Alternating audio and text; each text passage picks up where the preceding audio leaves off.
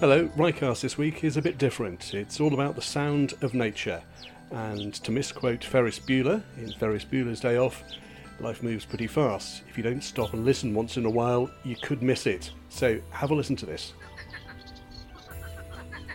These are the marsh frogs out looking for love at the bottom of Cadborough Cliffs a few weeks ago.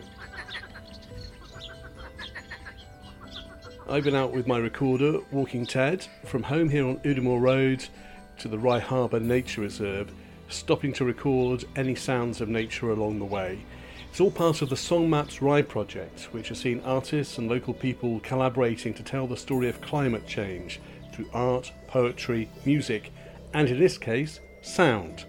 So, for the next 20 minutes or so, you'll hear a montage of the recordings I gathered. Hopefully, it'll give you a little bit of time to relax and think. And when you hear the sound of shingle, you'll know that I've reached the end of my walk. But listen out for the birds along the West Undercliff and the railway line, the downpour in the town centre at the bottom of Mermaid Street. You'll hear birds, bees, and sheep in the fields next to the harbour road, and then onto the nature reserve itself for more wildlife. First, though, something closer to home. These are the birds in my back garden here in Rye.